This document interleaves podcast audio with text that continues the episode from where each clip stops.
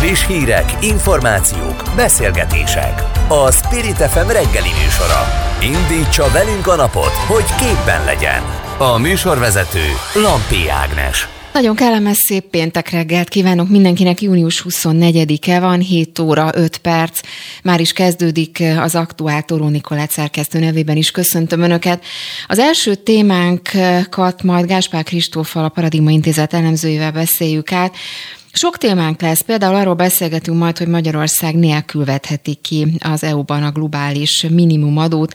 Aztán arról is beszélgetünk, hogy vajon mi történik, mi várható az EU csúcson, a vagyonnyilatkozati rendszer uniós harmonizációra, harmonizációjáról, és arról a Fideszes kezdeményezésről, amely szerint ebben a formájában nem működik az Európai Parlament, feloszlatná a Fidesz az Európai Parlamentet, és mindenképpen valamilyen formában átalakítaná, hogy ez mennyire trollkod gondolkodás, és egyetem milyen lehetőség van ezekre. Arról beszélgetünk mindjárt. Aztán itt lesz Radó Péter, oktatáskutató is vele arról, hogy a gyerekek szempontjából vajon mi vál, milyen változás hozhat, és mit jelent az a kis létszámú iskoláknak az összevonása, milyen következménye lehet mindennek. Aztán arról is szó lesz, hogy Magyarországon a legdrágább a vasúti szállítás az EU-ban, ezért sokkal egyszerűbb, bár hosszabb út van, de kikerülni Magyarországot. Ez is téma lesz. Aztán itt lesz Csárdi Antal, az LMP frakcióvezető helyettese, mert hogy az LMP úgy véli, hogy a költségvetésben mindenképpen biztosítani kell az energiafüggetlenség alapjait, és létre kell hozni egy épület felújítási alapot, legalábbis ezt lépni az LMP, hogy ez mennyire hozhat megoldást. Arról is kérdezem majd Csádi Antalt, és beszélünk majd Torockai Lászlóval, a mi hazánk elnökével is, természetesen költségvetésről, globális minimumadóról, és arról, hogy visszahoznák a csendőrséget, hogy mit szeretnének ezzel elérni, arról az is téma lesz, úgyhogy már is kezdünk. Spirit FM 92.9 A nagyváros hangja Magyarország nélkül vetheti ki az EU-ban a globális minimumadót, írja a HVG. Magyarország múlt pénteken egyedüliként elutasította, hogy a 750 millió eurónál nagyobb bevételű cégekre kivessék ezt az adófajtát. Csütörtökön az Európai Tanács napirendjén volt az EU átszervezésének megvitatása is. A Fidesz-KDNP megszüntetné jelenlegi formájában az Európai Parlamentet. A részletekről Gáspár Kristóffal, a Paradigma Intézet elemzőjével beszélgetünk. Aki már itt van velünk, jó reggelt kívánok! Jó reggelt kívánok, köszöntöm a hallgatókat. Na kezdjük akkor a globális minimumadóval, mert ugye friss hír, hogy Brüsszel úgymond felszólította Magyarországot, hogy gondolja át ezt az ügyet, már mint a globális minimumadó ügyét úgy fogalmaztak, hogy arra bátorítjuk Magyarországot, hogy gondolja át újra az álláspontját a globális minimumadóval kapcsolatban, mert hogy az Európai Unió nem adja fel ezt a fontos munkát. Ugye erről beszélt az Európai Bizottság gazdaságpolitikáért felelős tagja Brüsszelben, egyébként a plenáris ülésen. Szóval végig tudja vinni ezt Magyarország, és egyetem mi a célja most konkrétan ezzel, hogy látja? Ugye egy kicsit talán érdemes kontextusba helyezni, ez egy 5-6 éves történet, tehát 5-6 éve próbálják eh, ezt a globális minimumadót valamilyen formában bevezetni, és ez valóban nagyon komoly küzdelem zajlott eh, annak érdekében, hogy ez megtörténhessen, hiszen azért mögött, mögött van egy úgymond egy, egy kicsit, kicsit a mostani 21. századi kapitalizmust kezelő, kicsit igazságosságot hozó gondolat is, ugyanis nagyjából az a lényege, hogy hát azok a nagyvállalatok, akik egyik országba dolgoznak, de a, egy adóparadicsomba vagy valahol máshova viszik el tulajdonképpen azt a pénzt, amit leadózhatnának, na ezeknek parancsoljunk meg és fizessenek normálisan adót ők is. Magyarországnak az álláspontja, vagy hát a kormánynak az álláspontja egy nagyon érdekes pávatánc volt, korábban ugye nem igazán támogatták ezt az intézkedést, pont azért, mert hogy Magyarországon egyébként alacsony egy társasági adó, csak 9%-os, és erre egy nagyon nagy plusz adóterhet rakott volna még rá, hogy elérjék ezt a 15%-os minimumadót, de sikerült ezt egy olyan alkupozícióhoz jutni, ami miután már tavaly októberben tulajdonképpen és október óta folyamatosan nagy támogatója volt Magyarország is ennek a minimumadónak.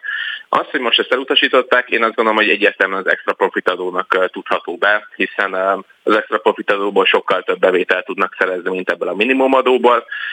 Viszont, hogyha minimumadót is kivetik, akkor Magyarországnak a már így is megbicsaklott versenyképességére hát még egy óriási terhet raknának, és ezért gondolják azt szerintem, hogy fent kell tartani ezt az álláspontot, ha pedig hazakad, én azt gondolom, hogy ki fognak tudni tartani, legalább addig, ameddig egy sokkal jobb pozíciót, alkupozíciót el nem tudnak érni, de most egyelőre biztos, hogy a következő hónapokat ez a vétónak a fenntartása, vagy hát a azt, hogy nem vezetjük be ezt az adót, fogja jelenteni a kormány részéről. Na igen, csak ugye ez már nem az első vétózása a Magyarországnak, ugye ezzel kapcsolatban még egy petíció is indult az Európai Parlamentben képviselők petíciót indítottak azzal kapcsolatban, hogy egyáltalán a vétó rendszerét hogyan módosítsák pontosan Orbán Viktor miatt.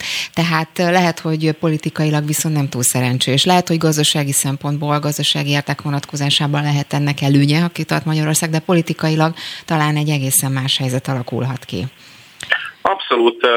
Ugye egy nehézség van, hogy vétó megszüntetéséhez is egy egyhangú döntés kell, tehát azt is bárki megvétózhatja. Az Európai Uniónak a működése ilyen furcsán demokratikus, Magyarországon ezt az utóbbi években nem igazán szokhattuk meg. De viccet egyébként az a helyzet, hogy hát igazából bármelyik ország bármit, bármit bármikor megvétózhat, hogyha valaki viszont ilyen sokszor él a vétó eszközével, mint Magyarország, vagy hát Orbán Viktor, és ilyen különböző témákban alkalmazza ezt, akkor valóban felmerül az emberekben és hát a, a partnerországokban a kérdés, hogy egyébként mennyire megbízható partner, mennyire megbízható tagállam Magyarország Orbán Viktor vezetése alatt, miután hosszú évek előkészítő munkája és sikeres tárgyalások, Magyarország által is elfogadott sikeres tárgyalások vannak akár itt a minimumadó, akár bármelyik más korábbi vétó ö, mögött, amit miatt aztán Orbán Viktor egyszerű belpolitikai szándék miatt, ö, hát, hogy mondjuk, beáll, beleáll a vétóba, és, és addig ö, tart ki, ameddig csak kell.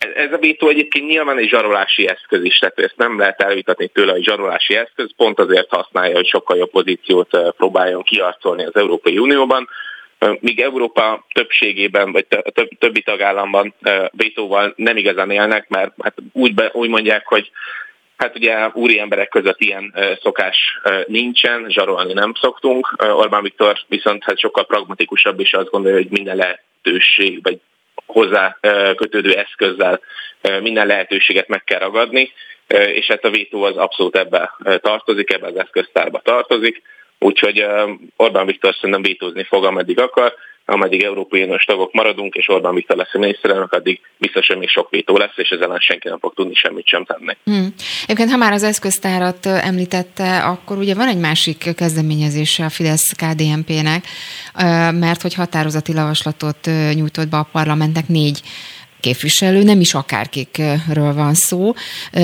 Kövér László házelnökről, Semmilyen Zsoltról, Simicskó István, KDNP frakcióvezetőről és Jakocsis Máté Fidesz frakcióvezetőről, hogy ilyen formában, vagy ebben a formában legalábbis megszüntetni az Európai Parlamentet, és ugye itt is a vétóval kapcsolatos az ügy. Közvetlenül megválasztott Európai Parlamentet helyette ugye nemzeti parlamenteknek kellene a képviselőket delegálniuk.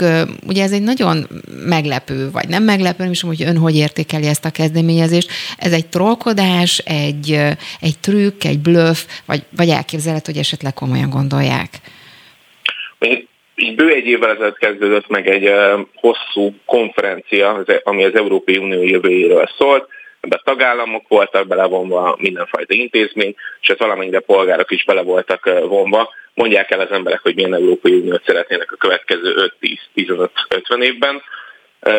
És erre vonatkozóan egy ilyen vitairatot nyújtott be még tavaly egy évvel ezelőtt, aminek a tartalma pontosan ugyanaz, mint amiről most is szó van, a magyar kormány, hogy beszéljünk akkor hogy az Európai Parlamentet és egyébként egy csomó más területét hogyan lehetne és kellene átalakítani az uniónak. Ez akkor nyilván egy érdekes gondolat volt, de egy ilyen demokratikus folyamatba belefért, hogy különböző álláspontok jelenjenek meg. Most ezt a folyamatot már végesség lezártuk, és már kiderült, hogy az európaiak egyébként milyen Európát szeretnének, nagyjából egy sokkal szolidárisabb és sokkal inkább összetartóbb a parlamenteknek, mármint az Európai Parlamentnek nagyobb és a bizottságnak nagyobb súlyt adó Európát szeretnének. A magyar kormány mégis hát kitart ezen álláspontja mellett. Igazából ez egy, hát mondhatjuk azt, hogy mint egy hatalmas nagy célben egy, egy kiáltás, tehát hogy senki, senki nem fogja hallani, és senkit nem igazán érdekel. Még nyilván beszélünk róla, meg kell is beszélnünk erről, de Európában ezt már régességen meghaladták ezt a kérdést, senki nem szeretne ilyen Európát a magyarokon kívül, vagy hát a most beterjesztést, mhm. vagy előterjesztésbe adókon kívül, Úgyhogy uh, igazából ez nem egy trollkodás, én abszolút ezt látom már. Tehát akkor ez, ez lehet, akkor nincs ennek köze ahhoz, amit például az ellenzék részéről mondjuk Dobrev Klára írt, ha jól emlékszem talán a Facebook oldalára, hogy ez a Huxitnak az előkészítése, mert hogy ez is felvetődött, és hogy egyre több közéleti személyiség jön ezzel elő. Például nem olyan régen a Nemzeti Bank volt elnöke is erről írt egy publicisztikájában, tehát akkor ez ebbe a sorba nem biztos, hogy ebbe a sorba illik bele, vagy egyáltalán van összefüggés a kettő között? Én nem, nem, nem látok abszolút összefüggést emögött. Nyilván hát politikaiak persze, politikai kommunikáció szinten elmondhatja Dobrev Klára, meg bármelyik ellenzéki szereplő, hogy ez ennek az előkészítése, de szerintem gyakorlati szinten nem ez a racionalitás. Egyszerűen egy, egy ilyen típusú trollkodásnak vagyunk most az áldozatai, amire vagy fel lehet ülni, vagy egyébként azt lehet mondani, hogy hát helyén kezeljük, és, és Orbán Viktorék mondják azt, hogy milyen Európáról álmodnak, csak ugye se az európaiak, se a magyarok nem ilyen Európát szeretnének valójában. Akkor még egy gyors kérdés a végére, hogy a magyarok vajon milyen Magyarországról álmodnak, és az mennyire racionális, hogy ugye arról is szó van, szintén Kocsis Mátéhoz köthető az, hogy a megyéket vármegyéknek, a kormány megbízottakat pedig főispánnak neveznék át. Ez ennek mekkora jelentősége van, akár magának a névnek, vagy annak, hogy ez a kezdeményezés most, most előkerült, akár most ebben a helyzetben? Szerintem nyilván itt is, mint oly sok esetben az utóbbi 12-ben el kell mondani, hogy persze gumicsontról van szó, beszélnek az emberek, meg a politikusok, meg mindenki inkább erről, mint hogy egyébként milyen gazdasági nehézségekkel küzd az ország, vagy milyen nemzetközi kihívásokkal kell megküzdeni a kormánynak, és azban egyébként mennyire hát inkább sikertelen, mint sikeres, és, és maradjunk az ispánoknál, meg a vármegyéknél. Szerintem teljesen mindegy egyébként, hogy mit hogy nevezünk, tehát hogy uh, nyilván van üzenetértéke, meg jelzésértéke, meg szimbólumként tekintető, de szerintem valójában azt kell látni, hogy uh, az Orbán rendszer az utóbbi 12 eljutott oda, hogy már tényleg bármit, bármilyen esetben megtehet.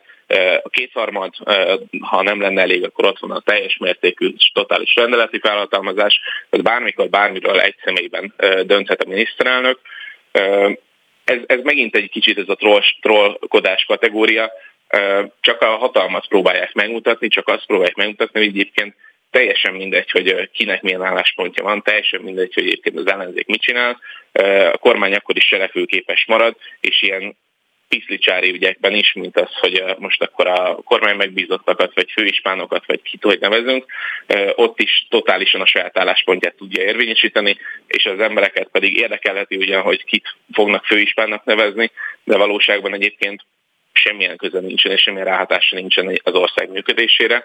Úgyhogy ez részben gumicsont, részben pedig a hatalomnak a, az erős megmutatása. Uh-huh. Gáspár Kistófnak, a Paradigma Intézet elemzőinek köszönöm szépen, hogy mindezeket át tudtuk beszélni. Szép napot, szép hétvégét kívánok. Köszönöm, szép napot. Spirit FM 92.9 A nagyváros hangja Egyre nő azoknak az intézményeknek a száma, ahol a diák nem éri el a száz főt. Az Orbán kormány vizsgálja, szükség van-e ilyen iskolákra. A szakértők aggódnak. Pénter Sándor belügyminiszter májusi miniszter jelölti meghallgatásán is úgy nyilatkozott. Meg kell vizsgálni, hogy szükség van-e annyi iskolára, mint amennyi most van az országban. Hogy a gyerekek szempontjából mit jelenthet a kis létszámú iskolák összevonása, arról Radó Péter oktatáskutatóval beszélgetünk. Így van, jó reggelt kívánok!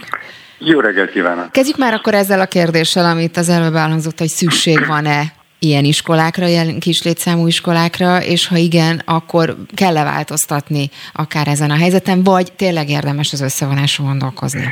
E, ez az a része a dolognak, amivel egész egyszerűen nem lehet vitatkozni. Tudni, hogy a magyar közoktatási rendszer egészen döbbenetes mértékben szétaprózódott. A elképesztően sok, egészen kicsi iskolát működtetünk, aminek a, a, a, a pénzügyi vonatkozásai különösebben nem érdekesek, mert azok nem annyira súlyosak. A legszörnyűbb része a dolognak két dologban ragadható meg. Az egyik az, hogy ez a, három dologban. Az egyik az, hogy ezekben az iskolákban nagyon nehéz jó minőségű oktatást, a gazdag tanulási kínálatot biztosítani a gyerekek számára. A másik dolog az, hogy a nagyon szétaprózódott iskolahálózat egészen elképesztő mozgásteret nyújt a szelekció és a szegregáció számára, a harmadik probléma pedig az, hogy miközben növekvő pedagógus hiány van, a magyar közoktatás túl sok pedagógust foglalkoztat ezekben a pici, apró iskolákban, tehát hosszú távon egy idő után sem a pedagógusok bérét, sem pedig a pedagógus hiány nem lehet megoldani valami fajta racionalizálás nélkül. Tehát, Tehát ha jól fordítom le a, a szavait, akkor e- egyetért azzal, hogy mindenképpen össze kell vonni a, a nem. Nem értek egyet, mert hogy minden a kontextustól függ, tehát hogy a, a jelenlegi kormány jelenlegi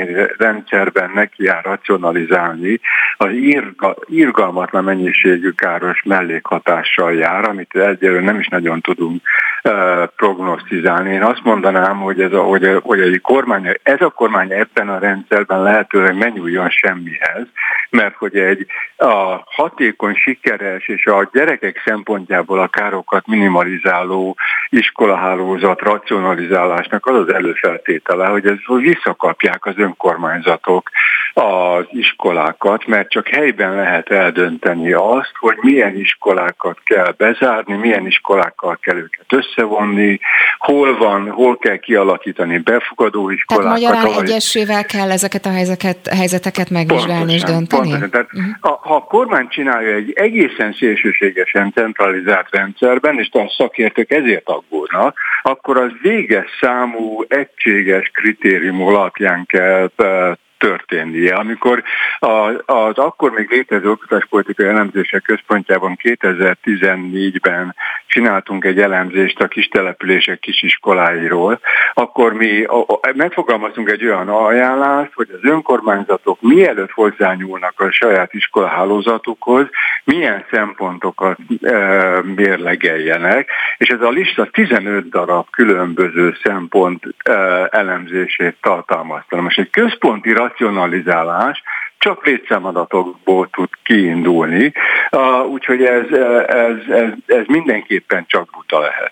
Akkor vegyünk már, akkor beszéljünk egy picit konkrétan erről, mert ugye vannak adatok azért, legalábbis például az Ötvös Lórend Kutatási Hálózat publikált erre vonatkozó adatokat, hogy mondjuk kisebb községekben hogyan alakult az iskolák száma, hányan voltak ott, mennyivel csökkennek. Ugye annyit tudunk, hogy például a megyei jogú városokban 4,6 egyéb városokban 6,2 volt például a kisiskolákban tanulók aránya 2020-ban, Budapesten 4,2 Ezekből az adatokból ki lehet indulni, és ha igen, akkor hogyan? E, ezek, ezekből az adatokból a kizárólag egy e, racionalizáló, e, egyen megoldásokkal operáló, centralizált, központosított rendszerben lehet kialakítani, kiindulni. Tudjuk, a, a lényeg nem ez. A lényeg az, hogy mi a helyi iskola hálózatra milyen hatást gyakorol, ha kikapunk belőle e, egy iskolát, és a gyerekeket áttesszük máshová. És ez településről településre változik. Tehát a, a, a, a rengeteg kérdés felmetődik. Például, hogy a befogadó iskolák azok képesek biztosítani jó minőségű oktatást a gyerekek számára, vagy nem képesek biztosítani. Megteremthetőek az oktatás feltételei, vagy nem teremthetőek meg ezekben az iskolákban. A, a racionalizálás, az átszervezést növelni fogja hátrányos helyzetű gyerekek elkülönítését, vagy éppen az integrációjukat szolgálja majd. Tovább fog növekedni az egyházi iskolahálózat aránya, vagy pedig egyházi iskolákra is kiterjed majd ez a racionalizálás. Csak zárójelben jegyzem meg, hogy úgy is lehet racionalizálni, sőt automatikusan ez következik a központosított megoldásból, hogy még még tovább növeljük, növeli a folyamat az egyházi iskolahálózat részesedését, mert az állam csak állami iskolákat csukhat be, egyházi iskolákat nem, mert azok magániskolák. Tehát most e- eddig az volt a helyzet, hogy a, e, iskolákat adott át a kormányzat az egyházaknak, most a racionalizálás felveti azt a kockázatot, hogy nem az iskolákat adja át, hanem a gyerekeket adja át az egyházi iskoláknak. Szóval rengeteg mindent kellene mérlegelni, és ezeket csak helyben lehet mérlegelni. Esetleg csak próbáljuk már elképzelni, mondjuk mondjon már egy, egy olyan konkrét példát, vagy számot, vagy nagyságrendet, mert hogy nagyon-nagyon sok kérdés felvetődött, és hogy próbáljuk esetleg elképzelni, hogy van esetleg mondjuk akár egy konkrét példa, amin keresztül ezt be tudjuk mutatni, hogy ez hogy működne. A, a, a, hogy hogy fog működni, azt persze nem tudjuk, mert hogy még csak most kezdik majd kidolgozni ez az egész dolgot, de de egy nagyon egyszerű példával hagy szemlétessem, hogyha van egy mondjuk egy ilyen járásnyi terület, ahol van, mit tudom én, mondjuk tíz általános iskola, ha ebből, ha fogunk egyetlen egy általános iskolát ebből a tízből, ahol, ahová jár néhány száz, hát jellemzően hátrányos helyzetű gyerek, és őket szétosztjuk más iskolák közé, akkor, hogyha a, nagyjából arányosan vannak szétosztva a gyerekek, akkor ez előállíthat egy olyan helyzetet, hogy becsuktunk egy, egy tulajdonképpen fenntarthatatlan és szegregáló iskolát, és a gyerekeket tulajdonképpen integráltuk az összes többi gyerek közé. De az is lehetséges, hogy előállja, hogy, hogy, hogy úgy szüntet meg egy iskolát a, ebben, ebben a mondjuk járási méretű körzetben az állam, hogy a, a, ezekben a gyerekekben járó a hátrányos helyzetű gyerekeket áttelepíti egy másik olyan iskolába, ahol szintén ma már most is szinte kizárólag hátrányos gyerek, helyzetű gyerekek vannak. Ez esetben nem csökkent a szelekció, a, hanem növekszik a szelekció, vagy legalábbis ugyanakkor marad a szelekció, és ez a másik iskolába átáll, átirányított gyerekek pont olyan oktatásban részesülnek majd, mint amiben eddig részesültek. Egyébként az, és... abból ki lehet indulni, bocsánat, hogy szaváltam, csak abból ki lehet indulni, hogy mondjuk a legtöbb ilyen jellegű, ilyen, ilyen kisiskola esetében, főleg szegénységben élő hátrányos helyzetű, vagy akár roma gyerekekről beszélünk döntő többségében? A, a, statisztikailag ez egy nagyon jó megközelítés, és jó eséllyel e, ez a helyzet. Éppen emiatt nagyobb a valószínűsége annak, hogy az előbbi példámban nem az első integráló megoldás születik majd, hanem egy további szegregáló megoldás születik majd, mert minden további nélkül találnak majd olyan iskolát, ami már eleve, ahová eleve csak a hátrányos helyzetű tanulók szorultak bele, vagy maradtak ott, és ezeknek a létszámát növelik majd egy másik hátrányos helyzetű tanulókat oktató iskola bezárásával. Mhm. Még egy utolsó kérdés akkor itt a végére a tanárhiánya kapcsolatban. Ugye az előbb azt említette, hogy ezekben a iskolákban, amelyekről most beszélünk, arányait tekintve túl sok a pedagógus, miközben ugye arról beszélünk meg arról évek óta az a, az a téma, hogy mennyire kevés a pedagógus. Hát nem, azt mond, hát nem azt mondom, hogy túl sok ezekben az iskolában a pedagógus, ezekben az iskolákban is jellemzően kevés a pedagógus, de mivel a pedagógus munkaerőigényt nem a tanulók száma határozza meg, hanem a tanulócsoportok száma határozza meg, hogyha azt látjuk, hogy van, hogy egészen pici iskolákban, nagyon pici osztályokat tanít tanítanak pedagógus, akkor elmondhatjuk, hogy itt fölöslegesen e, és nagyon uh-huh. gyenge hatékonysággal foglalkoztatunk pedagógusokat. A probléma az, hogy el tudom képzelni, hogy a, most a nagy racionalizáló felpuzzulás mögött nem kis részben az van, hogy tanárokat szabadítson fel a bezárt iskolákban a kormányzat. A probléma az, hogy semmi garancia nincs arra, hogy egy bezárt iskolában dolgozó és ott élő pedagógus egy másik települése hajlandó lesz átmenni tanítani, és hogyha ez meg is történne nagy, arányban, akkor lehet, hogy átmenetileg, nagy, nagyon rövid időre a, ez enyhíteni a pedagógus hiányt, de semmiképpen sem szüntetné meg, mert az átmeneti enyhülés után tovább nőne a pedagógus tehát hiány. Tehát a probléma az maradna, ha jól értem. Pontosan, uh-huh. tehát az alulfinanszírozottság, a pályaelhagyás, egy millió különböző oka, a pedagógus korfa, eh, nagyon kedvezőtlen pedagógus korfa, ezek itt bennünk maradnának, tehát ez nem oldja meg a pedagógus hiány, csak átmenetileg enyhíthet rajta. Hát mindenképpen beszélünk majd még nagyon fontos problémák voltak. Radó Péter oktatáskutatónak köszönöm szépen, szép napot Én és szép hétvégét. Viszontlátásra. Friss hírek, információk, beszélgetések. A Spirit FM reggeli műsora. Indítsa velünk a napot, hogy képben legyen. A műsorvezető Lampi Ágnes. Olcsóbb megkerülni Magyarországot, ha vasúti árufuvarozásról van szó, írja cikkében a 444. Ennek oka, hogy nálunk a legdrágább a pályahasználati díjban megjelenő vontatási villamos energia ára, azaz a vasúti áram. A nemzetközi vasúti szállítók éppen ezért már inkább Horvátországon, Szlovénián és Ausztrián keresztül kerülik körbe Magyarországot. Ha például Szlovákiába vinnének árut, ugyanis még így is kevesebb költséggel számolhatnak majd. A témában Hódosi Lajost, a Magyar Vasúti Egyesület ügyvezető igazgató igazgatóját kérdezzük. Aki már itt van velünk a telefonban, jó reggelt kívánok!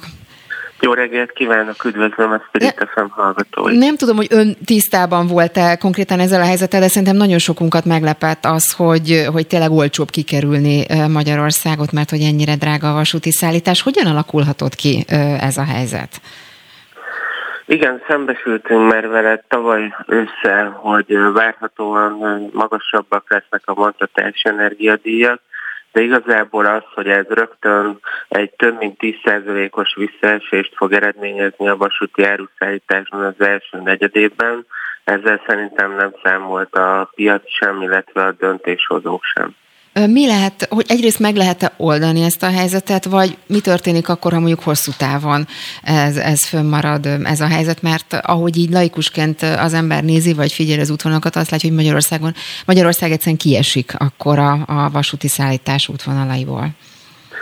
Igen, a vontatás, magas vontatás energiára vannak rövid távú és középtávú megoldások is, ugyanis azzal számolunk, ugye látva a körülöttünk lévő körülményeket, illetve a tendenciákat, hogy már sosem lesz olyan olcsó a vontatás energia és semmelyik energiaforrás, mint eddig volt ezért rövid távon mindenképpen kompenzációra kell törekedni, hogy az az elszenvedett veszteség, amivel most szembesülnek a vasúti áruforrazó vállalatok, azok mindenképpen kompenzálásra kerüljenek, hiszen azt kell látni ebben az egész rendszerben, hogy ez a növekedés már 2021 második fél évétől elkezdődött, és már 2021 végére 50%-kal emelkedett a mondtatási energiadíja, és ez a 2022 első negyedévében, fél évében ez közel négyszeresére ugrott, szemben a, a közúttal, ahol 2022 elején is még ilyen 14 os volt az áremelkedés a 2021 átlagárhoz képest, tehát brutális a különbség a közút és a vasút között, holott ugye ezzel a az ágazattal versenyzik a vasút, és ugye az Európai Uniós klímacélok is azt mondják, hogy át kellene tudni terelni a, a, a közútról a forgalmat vasútra. Így van, és jó is, hogy, jó is, hogy mondja, mert ugye itt, ha jól tudom, akkor 2030-ig kellene átterelni a terszállítás 30%-át a vasútra. Hát ettől most elég messze vagyunk még, és ahogy, ahogy ön mondja, és nem történik valami megoldás, akkor csak még messzebb leszünk, tehát akkor ezt nem fogjuk tudni teljesíteni. Így van, 2030-ra a közúti áruszállításnak majdnem a 30%-át át kell terelni vasútra. Ez lefordítva a számok nyelvére, ez egy nagyjából 18-20 millió tonna árunak a vasútra terelését jelenti, és ez a folyamat, hogyha nem kezdődik el rövid időn belül, akkor egyáltalán nem fog teljesíthetővé válni. Ezért mi azt mondjuk a Hungria Magyar Vasúti Egyesült és tagvállalati azt kérik, hogy ebben az évben mindenképpen egy, egy financiális kompenzáció kerüljön megtérítésre a vállalatok részére. Erre a javaslatainkat ugye kidolgoztuk, és a kormányzat előtt van, illetve meg kell azt is vizsgálni, hogy középtávon milyen lehetőségek vannak arra, hogy ezt a magas energiárat kiküszöbölje az ágazat, illetve tompítsa ezeket a negatív hatásokat. Igen, ugye az is szerepelt ebben, a, ebben az anyagban, amit a 444 írt, hogy azért olyan drága az áram a MÁV-nál, mert hogy nem vásárolt be időben bízva abban, hogy majd egyszer csak olcsóbb lesz, és hogy ezért alakulhatott ki, ahogy ők fogalmaznak, áramvásárlási fiaskó, és ezért már tulajdonképpen személyi következményei voltak ennek a helyzetnek, de tényleg ez, ez, ez, ez volt az oka, vagy ez az ok?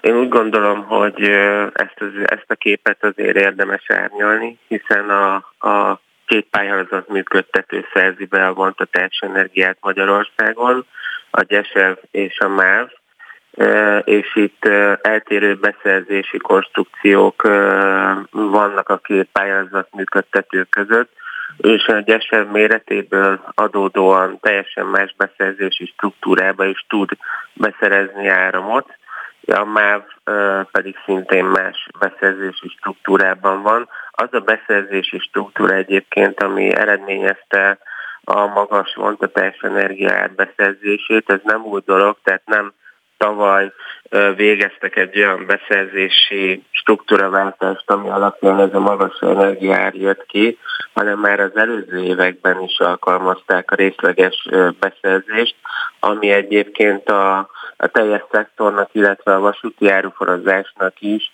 a tavaly, tavaly előtti években azért kedvező áron tudta beszerezni az áramot, illetve, és ennek viszont van egy olyan ennek a beszerzési konstrukciónak egy olyan ö, része, hogy, ö, hogy a részleges beszerzés az ilyen leköveti a piaci folyamatokat. A gyesevnél pedig ez a beszerzési rendszer ez úgy alakult, hogy ők egész évre előre beszerzik a vontatás energiát, tehát lényegében, amit ők beszereztek 2021 nyarán, nyarán azt tudják azt szolgáltatni 2022 egész évben, a MÁV-nál ez pedig részleges beszerzések miatt az éppen a tőzsdei igazítva tudták beszerezni, illetve azért a MÁV-ot kötik azok a közbeszerzési szabályok, amelyeket nyilván az állam ír neki elő, és az állam felügyelete mellett folyt ez a az a vontatás energia beszerzés is a 2022-es. Csak egy gyors kérdés akkor a végén, hogy úgy látja ön most ebben a helyzetben, mert az tényleg nem egy, nem egy könnyű helyzet, hogy megoldódik ez rövidesen, vagy megoldható, ha ez a bizonyos kompenzáció létrejön, vagy megkapják, amit az előbb említett, akkor oldódik meg, és akkor azonnantól kedve orvosolhatja a helyzetet?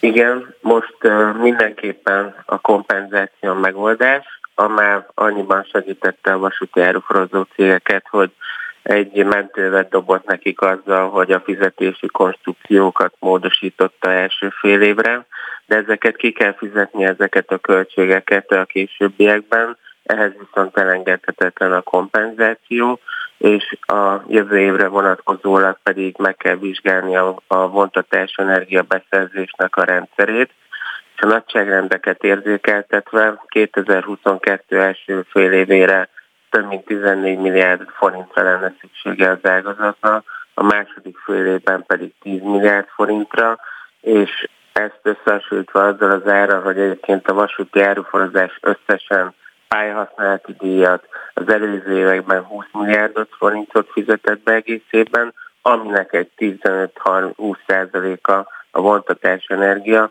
akkor ez egy olyan mértékű költségnövekedés, amit kormányzati segítség nélkül nem fognak tudni átvészelni a vasúti áruforozó uh-huh. Mhm. Hódosi Lajosnak a Magyar Vasúti Egyesület ügyvezető igazgatójának köszönöm szépen, hogy mindezt elmondta nekünk. Viszont hallásra minden jót. szépen a lehetőséget, viszont hallásra. Spirit FM 92.9 A nagyváros hangja a Mi Hazánk mozgalom elutasította a 2023-as költségvetés tervezetét.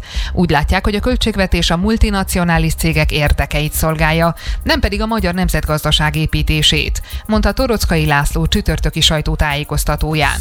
Hozzátette továbbra is inkább a fogyasztást akarják megadóztatni, nem pedig a globális multinacionális cégeket, akik hatalmas bevételekre tesznek szert. A telefonnál Torockai László, a Mi Hazánk elnöke.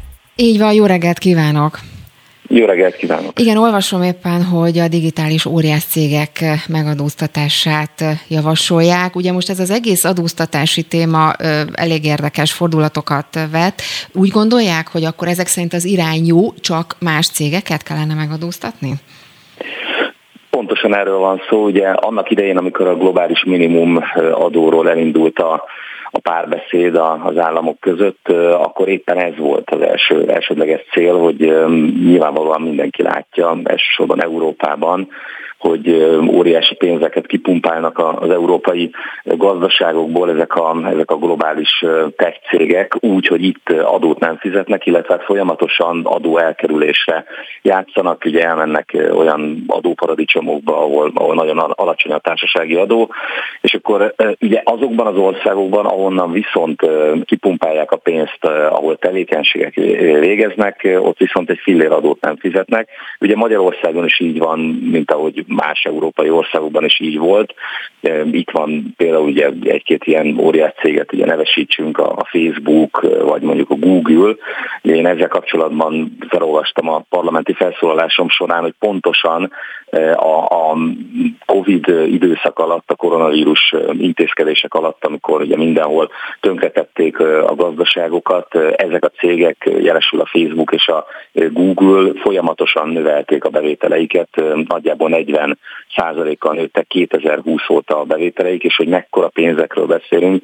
A Facebook bevétele az közel kétszer akkora, mint a magyar államháztartás teljes bevétele, a Google pedig négyszer akkora, mint a magyar állam teljes bevétele. Várjon, akkor álljunk itt meg egy pillanat, tehát hogy, hogy képzeli magát az adóztatás? Azért kérdezem ezt, mert hogy ön is mondja, ugye ez nem egy új javaslat, hát elég régóta beszélnek önök is róla, meg mások is természetesen, és eddig nem igazán sikerült megoldani, már mint konkrétan azt, hogy ez valóban megvalósul, mert ezeket a számokat ismerjük, önök is tényleg többször elmondták már. Hogyan lehet ezt kivitelezni, hogyan lehet ezt megvalósítani?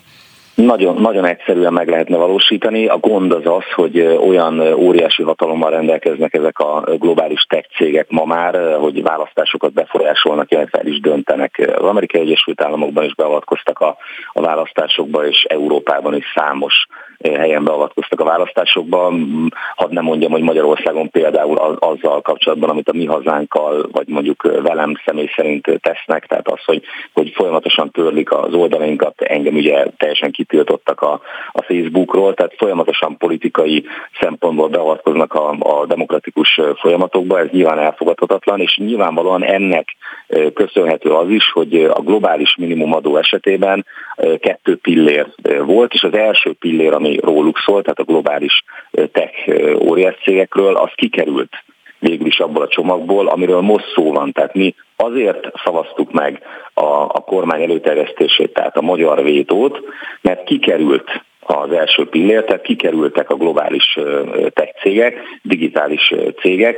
Abban a pillanatban, hogyha azt visszateszik, akkor mi támogatni tudjuk a, a globális minimumadót, tehát mi nem elsősorban azzal érveltünk, amivel a, a Fidesz érvelt, de, de most mind a ketten, tehát a Fidesz és a Mi az mozgalom is megszavazta a vétót. De egyébként, hogyha ebben a globális minimum adóban szerepelne, ugye egy 15%-os adóról beszélünk, hogyha itt szerepelnének ezek a tech cégek, akkor, akkor ez már egy megoldás, hogy válaszoljak is a kérdésére. Ha viszont nem szerepel, ugye jelenleg nem szerepel, akkor van egy, van egy nemzeti hatáskör, erre is számos példa van most már a, a pandémia időszak alatt, vagy legalábbis a inkább nevező Covid politikai és gazdasági intézkedések korszaka alatt, azért nagyon sok ország felismerte azt, hogy az nem normális állapot, hogy a, a mondjuk a lángos sütő vagy a palacsinta készítő az minden után adózik, mindenki már be van online módon kötve a, a NAV-hoz, a legutolsó, nem tudom, eladott palacsinta után is adót kell fizetni egy magyar vállalkozónak. Eközben ezek az irgalmatlan nagy pénzeket bezsebelő és folyamatosan növekvő bevételekkel számoló óriás multicégek, ezek pedig nem fizetnek egy fillért sem az, fillért sem az adott országban, ezért 2020 óta több országban bevezették nemzeti hatáskörben a digitális adót. Itt van a szomszédban Ausztria, ott 2020-ban vezették be, 5 százalékos adót vezettek be, Éppen ezért tegnap javasoltam azt sajtótájékoztatom, hogy mivel egyenlőre még várnunk kell a, a globális minimumadóra, ezért nemzeti hatáskörben vezessük be Magyarországon a, a digitális adót. Ez Ausztriában konkrétan több mint 30 millió eurót jelentett 2021-ben az osztrák költségvetés számára. Én ez alapján számoltam ki azt, hogy ha mi nem 5%-kal, hanem ugyanúgy, mint a globális minimum adó esetében 15%-kal számolunk, egy ilyen javaslatot be fogunk nyújtani az országgyűlésnek, akkor az kb. 372 milliárd forint bevétel lenne a magyar állam háztartás, a magyar államkassa javára. Hát Abból lehetne az egészségügyre, mm. Engedje meg, hogy, hogy még, egy, kér, még egy gyors kérdés föltegyek, mert nagyon-nagyon elszaladt az időnk. Ez nyilván a csendőrséggel foglalkozik, mert ugye most ez egy javaslatuk, hogy a vármegyék és az ispánok mellett ugye a csendőrség intézményét is állítsák vissza, ez most az önök, önök javaslata. Ugye ez sem új történet, hát annak idején már a Jobbik, hát nem is tudom hány évvel ezelőtt, talán a, a Jobbik megalakulásától kezdve sokszor előkerült már ez az ügy, sokszor felvetették. Most viszik tovább ezt a témát. Miért tartják ezt fontosan? Szóval mit tud a csendőrség, amit mondjuk a, a rendőrség nem? Természetesen jól hangzik a vármegyék és a főispánok mellett, ugye ami most egy Fideszes Kocsis Máté javaslata, jól hangzik a csendőrség, de egyébként valóban ez így van, hogy ez egy nagyon-nagyon régi követelésünk már 2010 előtt mi, mi követeltük, az most mindegy, hogy közben volt egy jobbik történet, azt most hagyjuk, de, de ez egy nagyon régi, mondjuk úgy, hogy nemzeti vagy hazaféles oldalnak, ez egy nagyon régi követelése, ami, amiről természetesen mindenkinek eszébe jut a, a mondjuk az 1945 előtti csendőrség, de a helyzet az, hogy jelenleg 2021-ben is számos országban, Franciaországban, Romániában, Olaszországban, tehát nagyon-nagyon sok országban Igen, de a kérdés az, hogy szóval mit, mit, tud a, a, mit tud a csendőrség, amit a rendőrség nem? Csak azért, mert el kell zárnunk a beszélgetést, tényleg nagyon-nagyon elszaladt, ez is igen, nagyon, nagyon, nagyon, nagyon sok országban van egyébként, ahogy mondtam, jelenleg is példa arra, hogy egy speciális alakulat, tehát ez azt jelenti, hogy ez nevezhetjük akár egy elit alakulatnak is a csendőrséget, ahol nyilván nagyon szigorú feltételekkel, és egyébként nagyon jó fizetésért lehetne fel felvenni. Olyanokat, akik speciális jogkörrel, tehát nyilván ez egy szélesebb jogkör, mint mondjuk a, a rendőrök esetében, tudnak preventív jelleggel is fellépni olyan területeken, vagy vagy egy vidéki település, ahol megbomlik a közrend. Nagyon sok ilyen településről tudunk, vagy akár olyan kerületről tudunk, ahol megbomlik a közrend. Hát oda, beszélünk, oda beszélünk majd még alakulatokat kellenek, kell rendben. küldeni. Köszönöm szépen, beszélünk majd még akkor erről. Köszönöm szépen Torockai Lászlónak, ami hazánk elnökének. Szép napot, viszontlátásra. Szép napot. Spirit FM 92.9 A nagyváros hangja olyan költségvetés kell, amelyik igazságosabbá, önellátóbbá és fenntarthatóbbá teszi hazánkat, mondta Csárdi Antal a jövő évi költségvetés parlamenti vitájában. Az LNP szerint a központi költségvetésben meg kell jeleníteni az ország önellátását, és le kell tenni az energiafüggetlenség alapjait. Utóbbi megteremtése érdekében indítanának egy zöld épület felújítási programot. A javaslatról Csárdi Antalt, az LNP frakció vezető helyettesét kérdezzük. Jó reggelt kívánok! Jó reggelt kívánok! Éppen amikor ezeket a mondatokat hallottam, és Torockai László is arról beszélgettük, hogy nekik a, a csendőrség egy nagyon-nagyon régi javaslatuk. Hát az LMP-nek is az, hogy önellátóbbá, fenntarthatóbbá kell tenni az országot, és hogy, hogy, ön, hogy ezt az energiafüggetlenség alapjait meg kell teremteni, hát nagyon-nagyon régóta javasolják. Ez most ugyanaz a javaslat, ami egyébként már sok éve aktuális az LMP részéről? Ugyanazon az alapon elveken van, mert Ma tényleg az a helyzet, hogy uh, orosz gázzal fűtjük az utcákat. Ha végigmegyünk egy uh, hőkamerával, gyakorlatilag szabadon választott településen, ez Budapesttől a legkisebb falvakig igaz, a legtöbb lakásnál lehet látni, hogy hát szökik a hő. És a, ugyanazt mondjuk, amit ezelőtt tíz évvel, hogy a legjobb rezsicsökkentés az az, amit fölöslegesen nem kell kifizetni. És ehhez viszont az kell, hogy egy széleskörű, országos lefedettségű épületszigetelési programot indítsunk el. Na de várjon, mert... hogyha eddig mondjuk tíz év alatt ezt nem sikerült átvinni, a, a Fidesz részéről azért bizonyos részletek átkerültek különböző helyekre, különböző javaslatokba, de mi hogy gondol, vagy miért gondolja, hogy most ebben a helyzetben kellene elindítani ezt a programjuk, amikor tényleg akár az energia helyzet most eléggé, eléggé labilis már, fogalmazunk így több szempontból is annak van realitása, hogy kevesebb gáz fog jutni Magyarországra, kevesebb fűtőanyag fog eljutni Magyarországra, és véletlenül akarok pánikot kelteni, nem erről szól a dolog, de hogyha azt az épületszigetelések jelentős javításán keresztül erre nincs is szükség, az egy óriási előrelépés lenne. Tehát jelen pillanatban ugye az van, hogy a rezsicsökkentés, tehát a, a ma kifizetett gázárak és a piaci ár közötti különbséget a költségvetés fizeti ki. És mondjuk úgy, hogy hát bevonnánk az államot is a rezsicsökkentésbe, uh-huh. mert, mert abban az esetben ugye a költségvetésnek sem kellene kifizetni.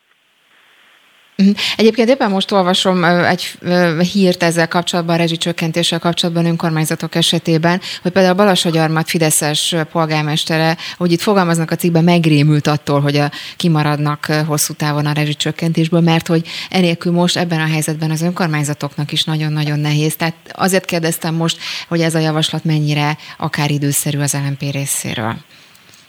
Én azt gondolom, hogy ez abszolút időszerű. Ráadásul ugye ez egy olyan javaslat, aminek csak pozitív elemei vannak. Ez egy nagyon ritka szerencsés együttállása a helyzetnek, hiszen munkahelyeket teremt, hiszen egy olyan képzési programot lehet mögé tenni, amire egyébként nagyon-nagyon régen szükség van, mert a munkaerőhiány részben abból is fakad, hogy a felnőtt átképzések hát nem, nem működnek gyakorlatilag Magyarországon, tehát, tehát meg lehetne azt csinálni, hogy, hogy és megvan rá a forrás, hogy egy 300 milliárd forintos programmal elindítjuk ezt a épületszigetelési programot, és ennek eredményeképpen egy GDP növelő, és ez kifetésizták, de a helyzet az, hogy, hogy nőne a gazdaság,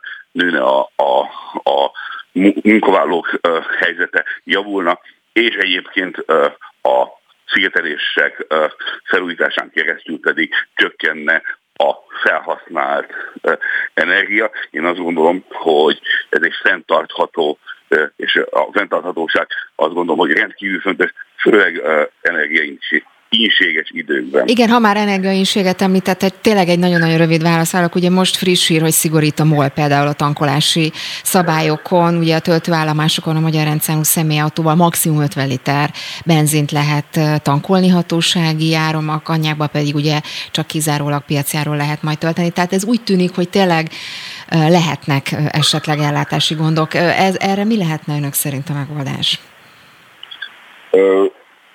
Én azt gondolom, hogy erre, erre is tettünk megoldást. Egy olyan klímabérletet rendszer dolgoztunk ki, ahol 5000 forint gyakorlatilag országosan a összes tömegközlekedési eszköz használható lenne, tehát egy alternatívát kínálna az autós közlekedéssel szemben, mert senkinek ne legyen kétsége, a mai 800 forint fölötti piaci rendelkező gázolajat nem fogja sokáig a költségvetés sem bírni, hogy 4-8-on tartsa az árát, és hogyha mi egy ilyen kedvezményes bérlettel tényleg egy alternatívát tudunk nyújtani az autós közlekedéssel szemben, akkor ebben a helyzetben is azt gondolom, hogy segítséget nyújtottunk a magyar családoknak. Egyértelműen látni kell, hogy az a az a hazugság, ami a ö, ársapka ö, előidéz, az nem tartható fenn. Mm. És, és mindenkinek tudnia kell, hogy a valódi ár az 800 forint jelen pillanatban. Szerintem elég sokan tisztában vagyunk vele, mert hogy látjuk mindig, amikor éppen tankolunk. Na, beszélünk majd még erről. Nagyon szépen köszönöm Csádi Antalnak, az LNP frakció vezető Szép napot kívánok, viszontlátásra! Friss hírek, információk, beszélgetések. A Spirit FM reggeli műsora.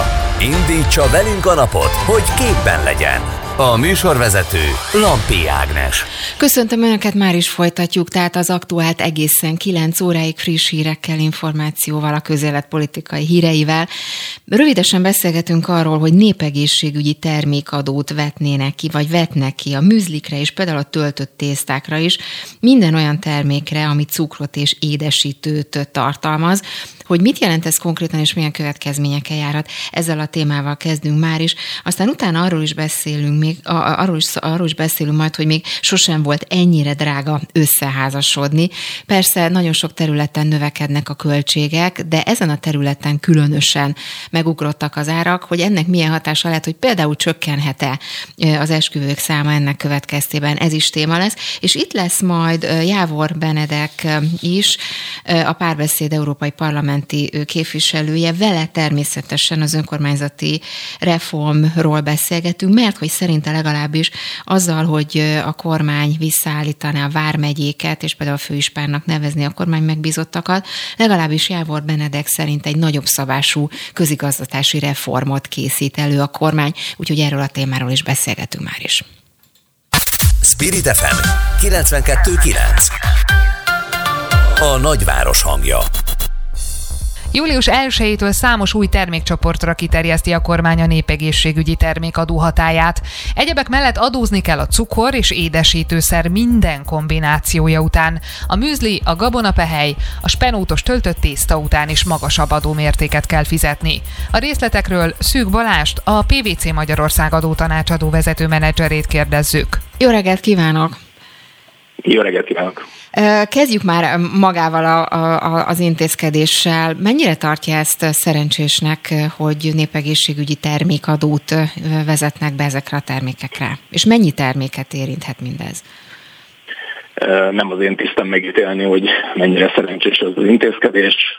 Ami tény, hogy a népegészségügyi termékadó már 2011 óta létezik az is tény, hogy számos más országban is vezettek már be hasonló adókat, amik olyan élelmiszereket adóztatnak, amik cukrot, sót, zsírt vagy más egészségre károsnak tartott összetevőt tartalmaznak.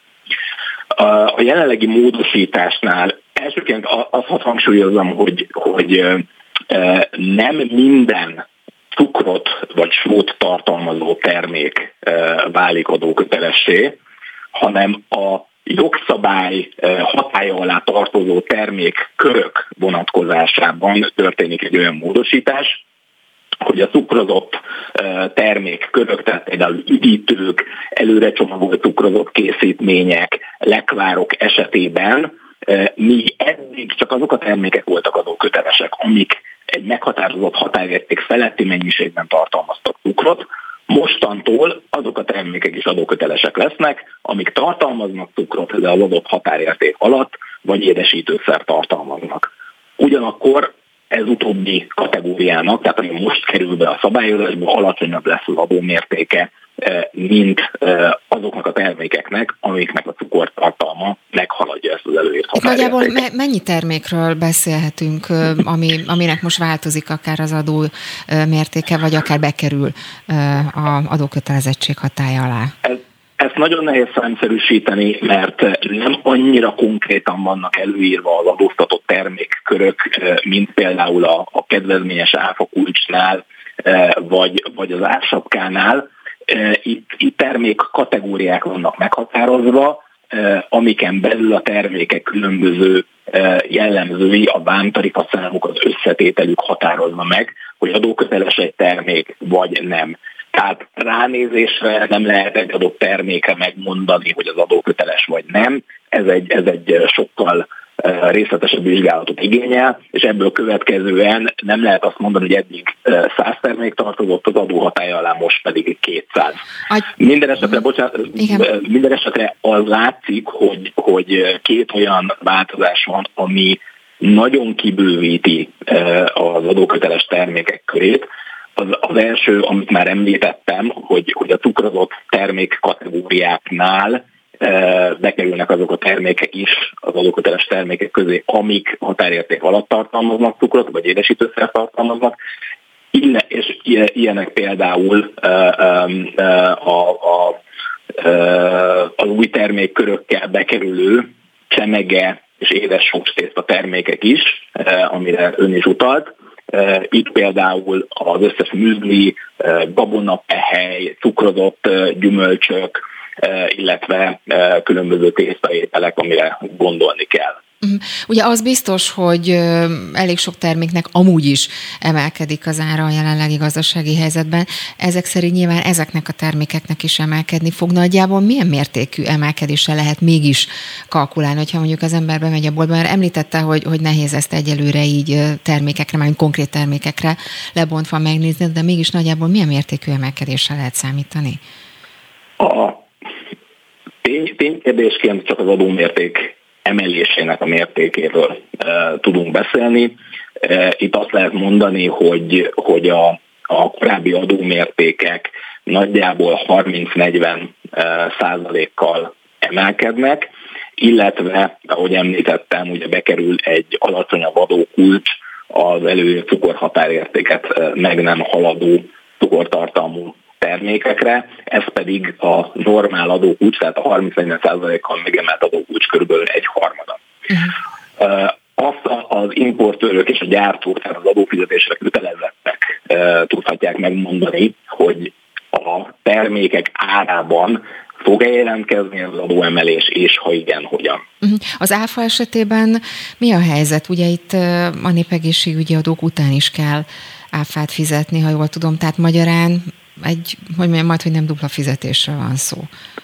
Valóban a népegészségügyi termékadó hasonlóan uh, egyéb közvetett adókhoz, a környezetvédelmi termékdíjhoz vagy a jövedéki adóhoz az áfa alapját képezi, tehát ha egy adó miatt emelkedik egy termék nettó ára, akkor értelemszerűen az azon fizetendő áfa is emelkedni fog. Uh-huh. Mit gondol, hogy hogy alakulhat esetleg a, a piac ebből a szempontból, hogyan befolyásolja ez az intézkedés, akár a fogyasztás, mert hogy itt ugye olyan termékekről van szó, amit az ön is előbb említett, tészta, műzli, egyebek esetében visszaeshet a fogyasztás, hogy látja?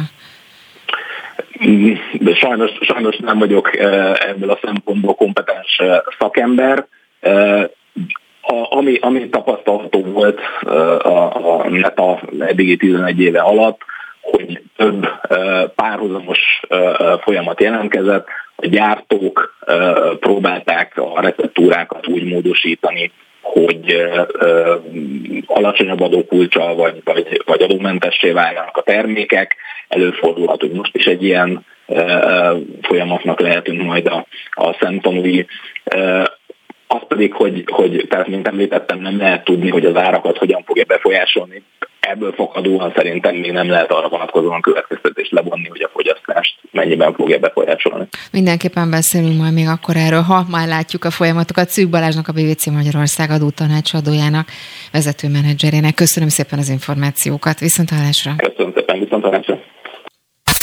Spirit FM 92.9 A nagyváros hangja Októberig meghosszabbította a kormány az élelmiszerek és az üzemanyag hatósági árát, múlt hét csütörtökön. A hitelmoratórium és a kamatstop pedig december 31-ig marad a döntés értelmében. A kormány ársapkás gazdasági intézkedéseit, amelyeket a kabinet narratívája szerint azért vezettek be, hogy ne a magyar emberek fizessék ki a háború árát, rengeteg kritika éri. A gazdasági válság lakosságot érintő hatásait ugyanis csak elodázzák az árstoppokkal. A recesszió idején is tudatos pénzügyi döntésekről, Veres Patrikot, a Grantis tanácsadó cég pénzügyi szakértőjét kérdezzük. Jó reggelt kívánok! Jó reggelt kívánok, köszöntöm a hallgatókat. Ugye nagyon sok mindent elhangzott itt a felvezetőben. Kezdjük akkor az ársapka témával, mert ez tényleg nagyon-nagyon sokakat érint. Ugye a minap hangzott az el, hogy elképzelhető, hogy még meghosszabbítja ezeket az intézkedéseket a kormány. Ön hogy látja, hogy ezek a, mármint most konkrétan a, az ársapkára gondolok, ezek mennyire aktuálisak és mennyire működőképes intézkedések most a jelen gazdasági helyzetben? Pontosan azokra a kritikákra gondolok, amelyek az előbbi elhangzottak?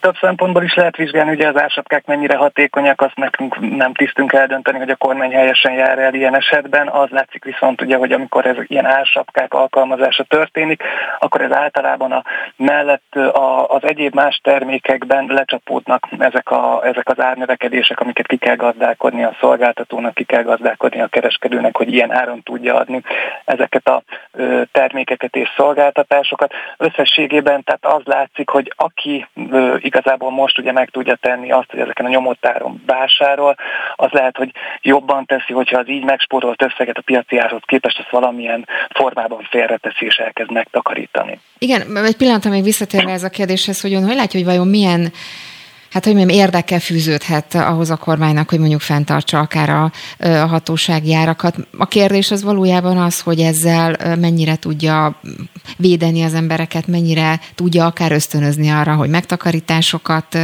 ösztönözöm, vagy éppen mondjuk akár a társadalmi elégedetlenséget próbálja ezzel csitítani. Szóval mi lehet a, a céle mögött, és működhet-e?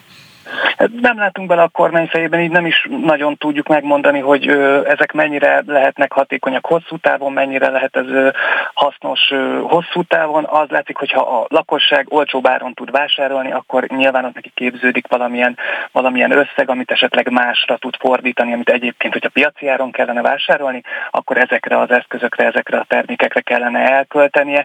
Mi azt látjuk egyébként az ügyfeleink körében, hogy nagyon sokan vannak, akik elkezdtek tudatosan gondolkodni, már akkor, amikor ugye ez a, hát hogyha fogalmazhatok így hétből esztendő volt, tehát nagyon sokat változott a pénzügyi tudatosság ezen a fronton, és az emberek megtakarítanak, félretesznek, amikor tudnak, és egyre többen keresik azokat a megoldásokat, amivel tudnak védekezni az elkövetkezendő hát inflációval nyomott gazdasági környezetben. Tehát úgy látja, hogy mondjuk ebben a helyzetben is, ahogyan is említi, mondjuk elég súlyos inflációs vagy gazdasági környezetben is lehet az, ezt, az embereket arra ösztönözni, hogy mondjuk tudatosan félretegyenek, vagy másképp gondolkozzanak, másképp, hogy mondjam, csoportosítsák a, a pénzeiket?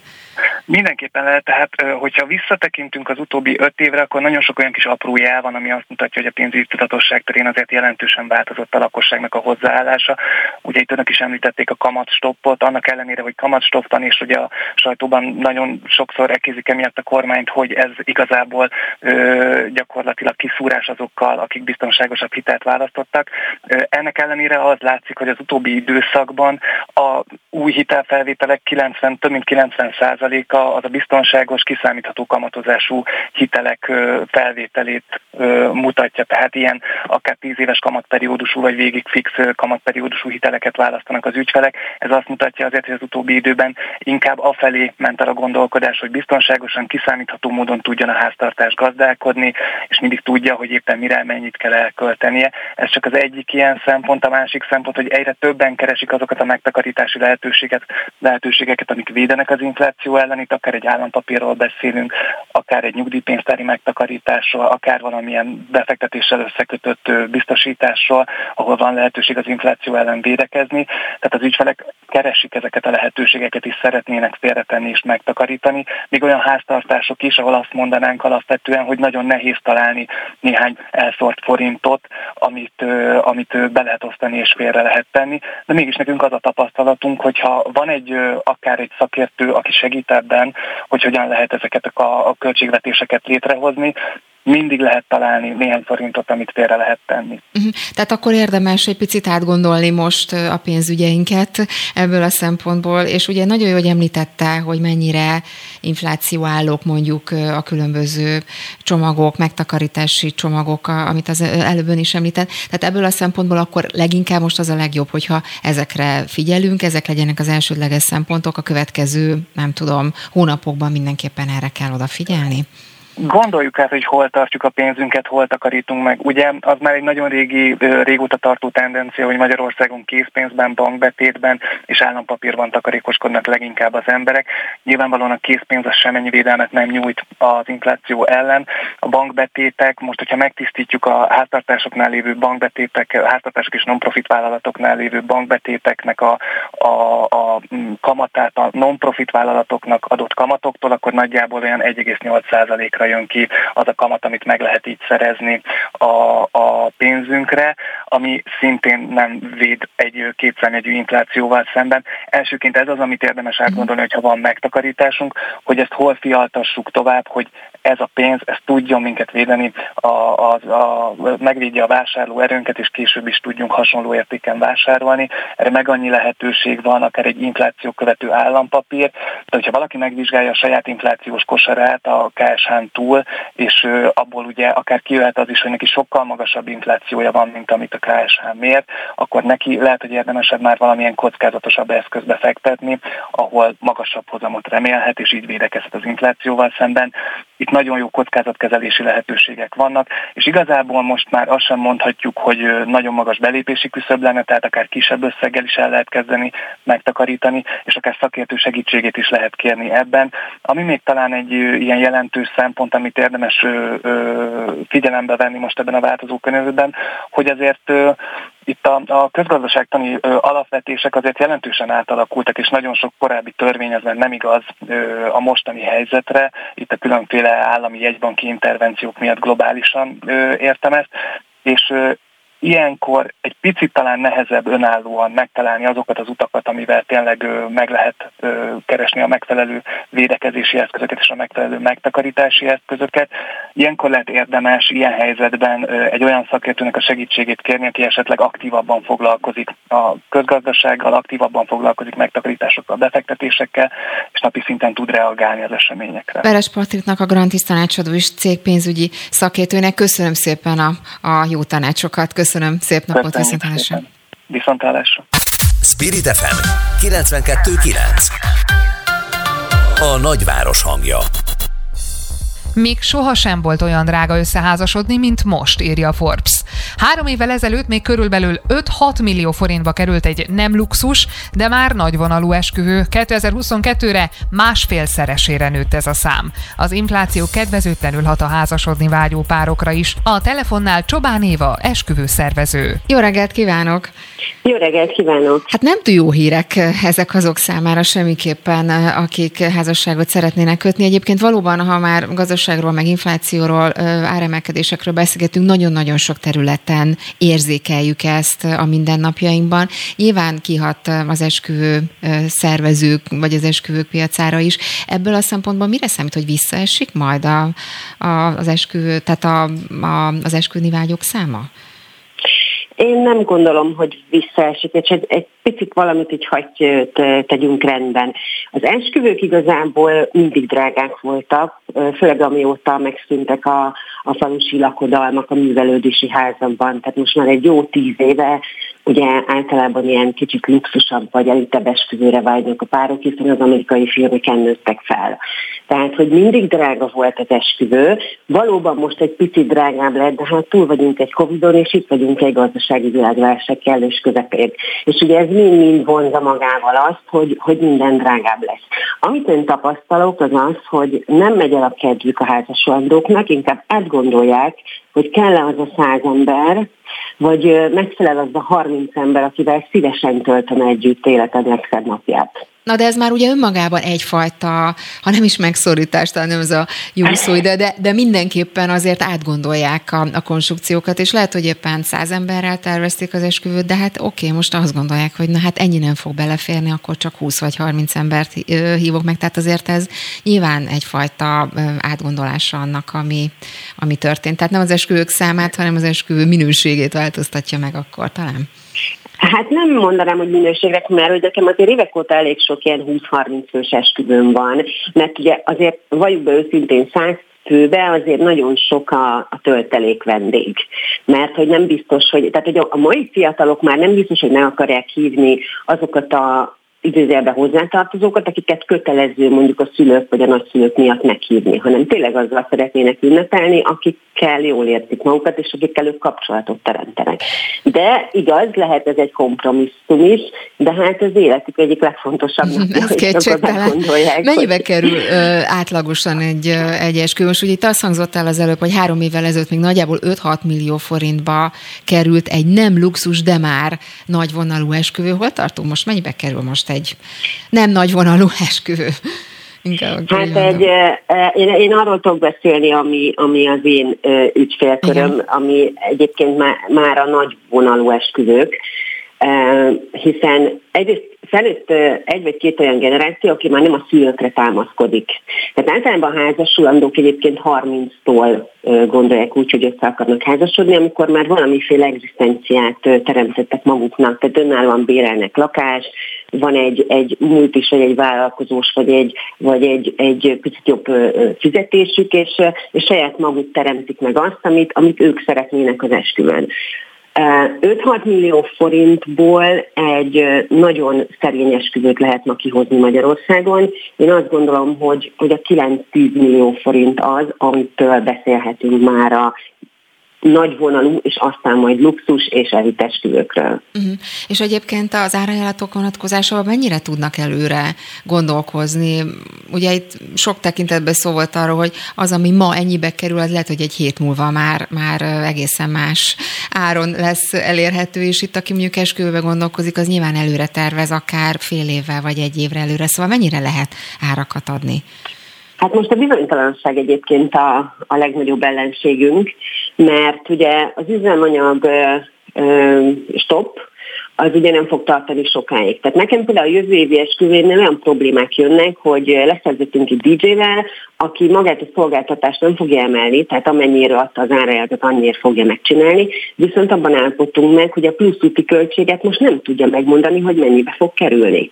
Mert ugye nem tudjuk, hogy milyen lesz majd az üzemanyagárak. Vagy például a vendéglátóhelyeknél is egy nagyon érdekes dolog, hogy nagyon sokszor futok bele abba, hogy úgy adják az árajánlatot, hogy megadják a jelenlegi árajánlatot, és azt mondják, hogy jövőre 15-30%-os áremelés várható, és ezt tudomásul kell vennie a megrendelőnek. Akkor Ez a, nagyon nehéz egyébként. A bizonytalanság azért benne igen, van. Igen, Meglátjuk igen, a akkor, a legrosszabb.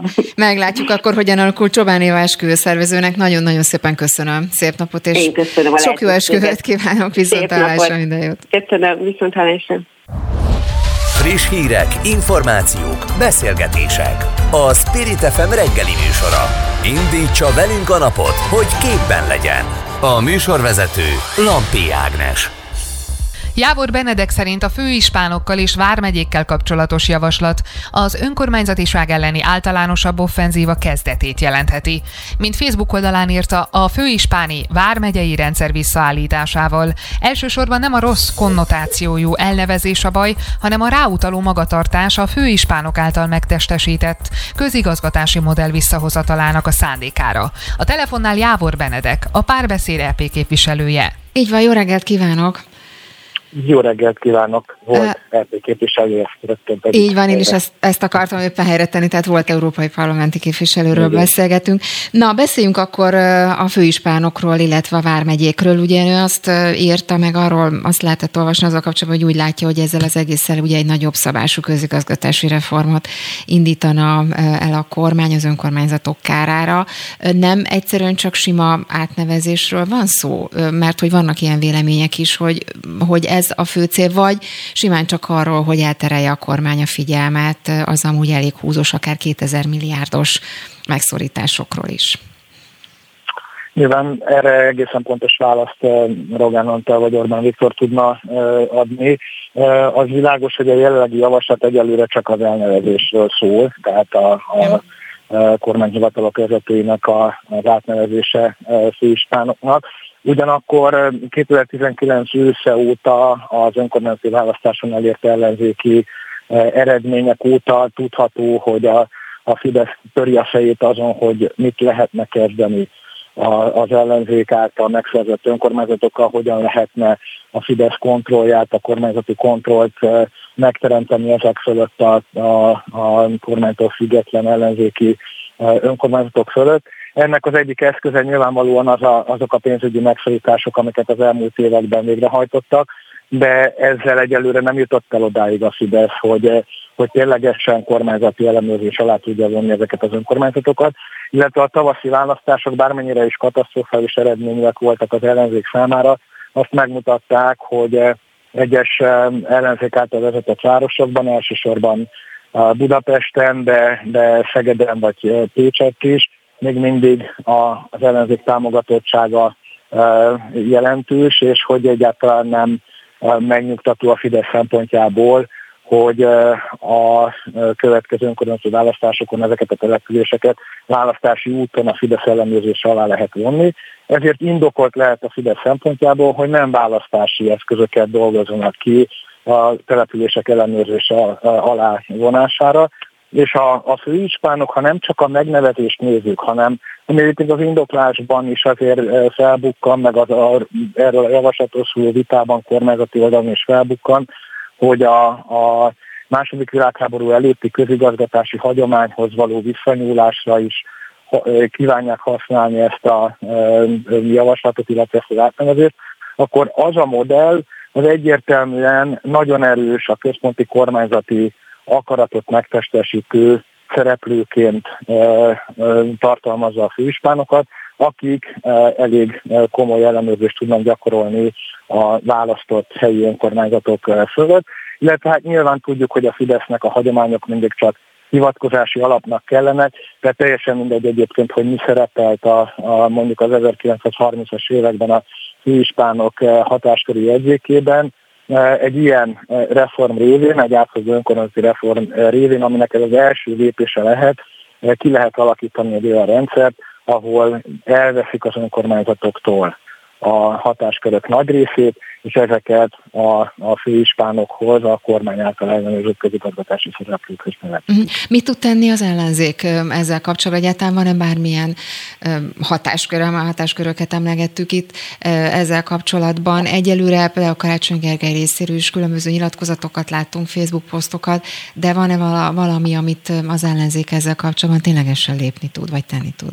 Hát először is jó lenne, hogyha nem csak így zsigerből reagálnánk gumicsont, nem gumicsont, um, ellenzék félrevezetése, hát hogy ezek, ezek felszínes viták, meg kéne próbálni a mélyre ásni, hogy, hogy mi is a szándék ezzel a, a javaslattal, e, és, e, és azt gondolom, hogy itt, itt ténylegesen e, van egy, egy kormányzati szándék az önkormányzati önállóságnak a, a csorbítására, és ebben szerintem konszenzusra kéne jutni, hogy ez az egyébként mindenképpen meglévő szándék, ez milyen formában kerülhet kifejezésre, és ennek ez a javaslat vajon már az első lépésre vagy sem. Hogyha elindul a tényleges hatásköri korlátozása is az önkormányzatoknak, akkor azt gondolom, hogy az ellenzéknek nyilván a parlamenten át tudja verni ezt a kormányoldalt, tehát a, a parlamenti keretek között nagyon nehéz ennek a, az útjába állni. Ugyanakkor meggyőződésem, hogy a, az európai jog a szubszidiaritás elvével, a partnerség elvével azért a,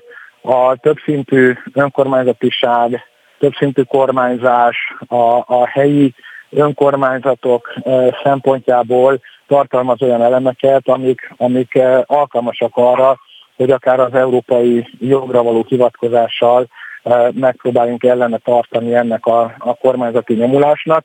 Ehhez nyilván az is kell, hogy ezt időben felismerjük ezt a, a kormányzati szándékot, és um, egységesen az ellenzék, akár a nemzeti fórumokon is jelezze, hogy a, a Fidesz által kivitelezendő önkormányzati reform az nem csupán egy egyszerű közigazgatási átalakítás, amire egyébként a tagállamoknak joga van, hanem alapjaiban kérdőjelez meg olyan alapelveket és alapjogok, jogokat, amelyeket az európai jog tartalmaz. Egyébként, ha már ezt a szintet említette, akkor még egy dologra nagyon kíváncsi vagyok a véleményére, ugye, hogy Kövér Lászlóék, hát finoman szóval új alapokra helyeznék ugye itt a, a, az Európai Parlamentet, mert hogy egy határozati javaslatról van szó, amit ugye Kövér László, semmilyen Zsolt Simicskó is van, és Kocsis Máté terjesztett elő, hogy szerintük ebben a formában ki kell vezetni ugye a Zsák utcából az Európai Parlamentet, és ebben a formában feloszlatnák, mert hogy szerintük nem jó módon és nem jó formában működik. Mennyire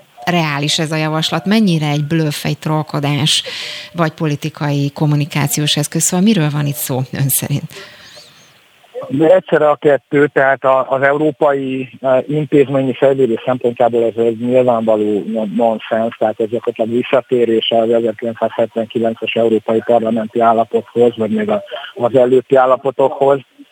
Tehát a, az egész európai intézmény és jogfejlődés pont az ellenkező irányba halad. Ilyen szempontból ez egy egyszerű provokáció és, és provokodás. Nyilvánvalóan ehhez semmiféle politikai akaratot az európai szintéren szerezni nem lehet. Nem lesz olyan tagállam, és nem lesznek hát az egészen szélsőséges pártokat kivéve, semmilyen politikai támogatás nem lesz egy ilyen javaslatot. Afelől nincsen kétségem egyébként, hogy eh, persze a Fidesz amúgy eh, szívesen lát egy ilyen rendszert, hiszen eh, alapjaiban kérdőjelezik meg az egész Európai Unió konstrukcióját és intézményrendszerét, és valójában ők egy olyan laza szövetségként képzeljék el az uniót, amelynek a gazdasági előnyeit, az egységes piacot, illetve ezenből elsősorban az uniós pénzek nyújtott a támogatást ezt élvezi, a magyar kormány és semmilyen más hatáskör nincs telepítve az Európai Unióhoz, csak hogy ilyen állat nincs. Tehát a, ezek a dolgok évek évben járnak, a, a, azok az előnyök, amiket a Fidesz szeretne megtartani, például a, a pénztranszferek, azok szoros összefüggésben állnak a szorosabb politikai e, e, integrációval.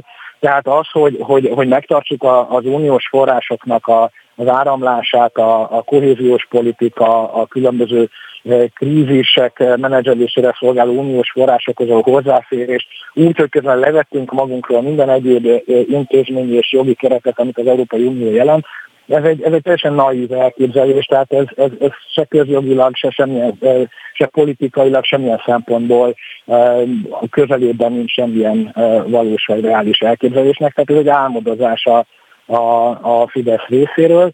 Ugye a, a, azt lehet esetleg az ő szempontjukból megfogalmazni, hogy jó, mi nem szeretnénk, hogy, hogy az európai intézmények akár jogilag, akár intézményileg beleszóljanak Magyarország belső ügyeibe.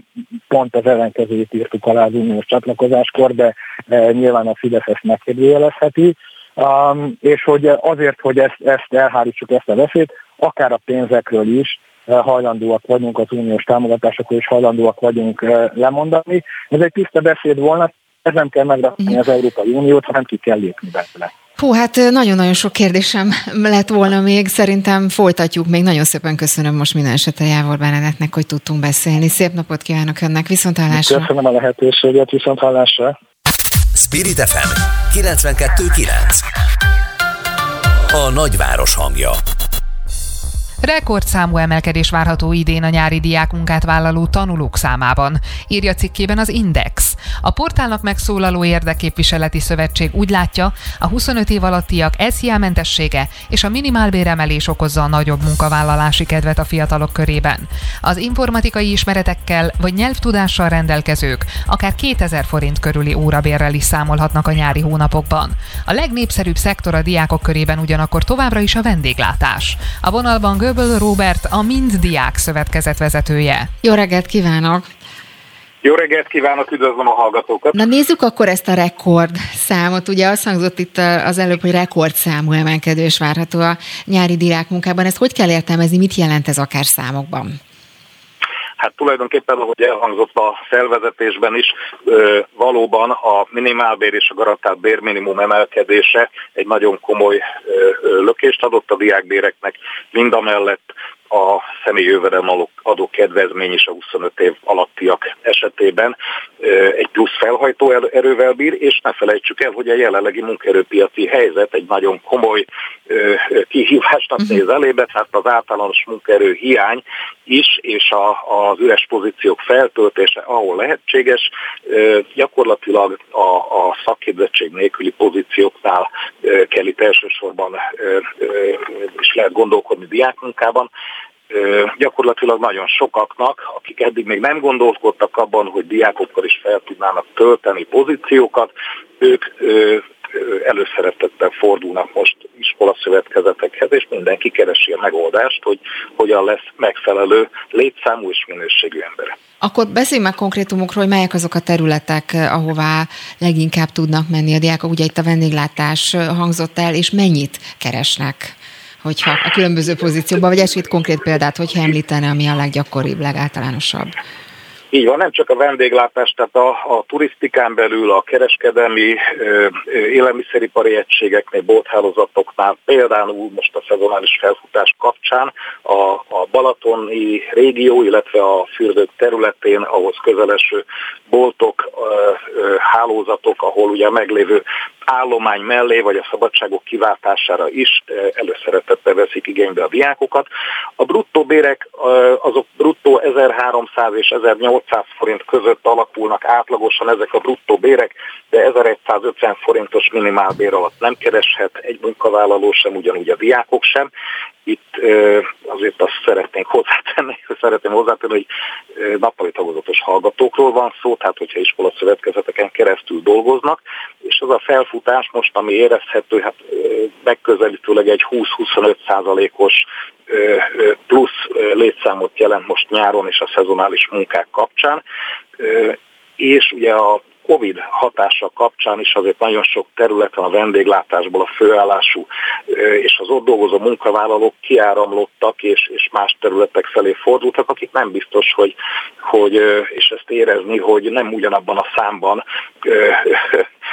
mentek vissza a területekre dolgozni, így ott is egy nagyon hatalmas hiány van, ami betöltésre vár. És egy picit beszéljünk már a területi megoszlásról, mert ahogy így feltételezem, de kérdezem, hogy hogy van, nyilván a nagyvárosokban talán könnyebb munkát találni, gondolom a Balatonon, mert ott ugye szinte nem telik el úgy műsor, hogy ne beszéljünk arról, hogy mennyire sok pozícióba keresnek embert a Balatonon. Szóval hogyan alakul ez, vagy mi a helyzet Budapesttel? Persze ez is kérdés.